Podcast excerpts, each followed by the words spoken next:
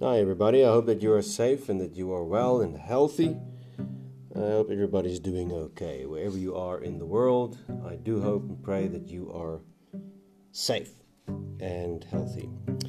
So, it is day four of our lockdown nationwide, and I have to say, few things seem to be changing. Streets are quieter, in a way. There are still these folks that walk around, run around, and go about their business as if there is nothing wrong with the world. That's good for them, I suppose. For the rest of us who take this rather seriously, we do as we are told. You know, you, if you drive, you drive one way. You go to where you need to go and you come back home immediately.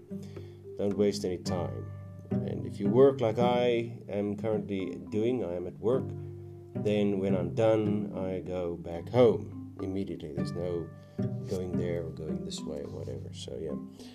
But I have to say that people in South Africa don't seem to mind the lockdown. Some of us have a nice sense of humor about the lockdown. They do all crazy, all kinds of crazy stuff. Some just video themselves playing cards by themselves and playing a game for two people, but there's one guy who just sits alone at one table and just runs around the table like he's playing with a partner. The rest of us are experiencing high volumes on the internet. Let me tell you, the internet speeds in South Africa at this stage is so slow for whatever you want to do. If you want to stream or if you want to, I don't know, work from home, it's like now we actually see how difficult it can be when the world comes to park instead of drive, you know. But we make the best of it as, as much as we can. There's a couple of days to go. And I skipped out on episodes two and three. This is just part four of the lockdown. We had a busy weekend, was working, and you have to do everything you have to do at home. So there was no time to podcast, I'm afraid. So nothing happened over the weekend really. Not in my house, but maybe elsewhere in the world. But from now on, from my point of view, nothing. We just stayed home. And then I had to get my car jump start. Yeah, I had to jump start my car today to get to work.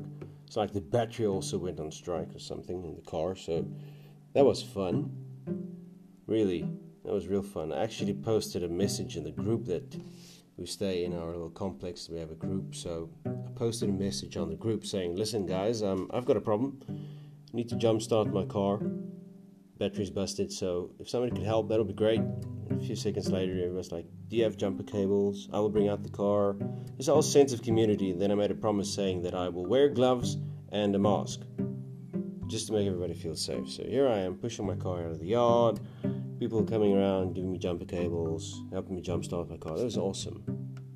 There's still a sense of humanity, a sense to help out. You know, this virus might take your social time, or might take your work time, or might take time away from where you need to be today or tomorrow or whatever, but there's still a sense of community. And that was showing me some great things today. I mean, if you're willing to help, that is great, even in these times that we live in. So, kudos to the people that helped me. I got to work safely. Thank you so much. And hopefully, the car will start again tonight, else I am on walk and see more. I don't like to walk and see more in the dark, you know what I'm saying? So, yeah. And then there's videos posted, and it's. It, it pains me to say this, but they in South Africa there's tension. Everybody who knows who watches TV will know there's tension, and people think that the coronavirus is mainly based on race. And that is a sad thing. Because this virus doesn't just, you know, target a specific skin color or a specific race and, and make you a victim of it.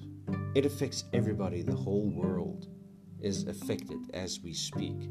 The whole world is affected by coronavirus. Doesn't matter your skin color, doesn't matter where you're from, if you have it, you have it.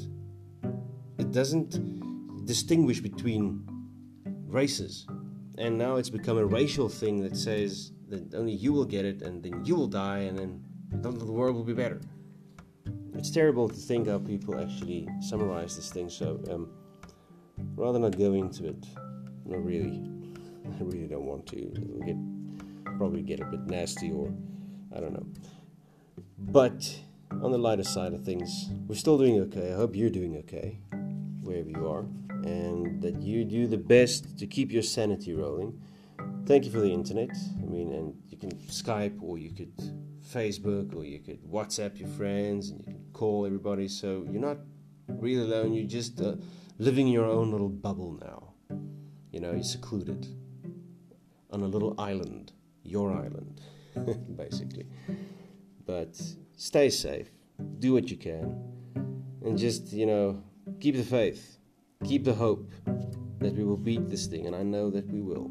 We'll come out stronger in the end. There's a few changes to be made in the world after this, but let's hope that everything will work out fine. In any case, I'll uh, see what I have to say next time. Stay safe.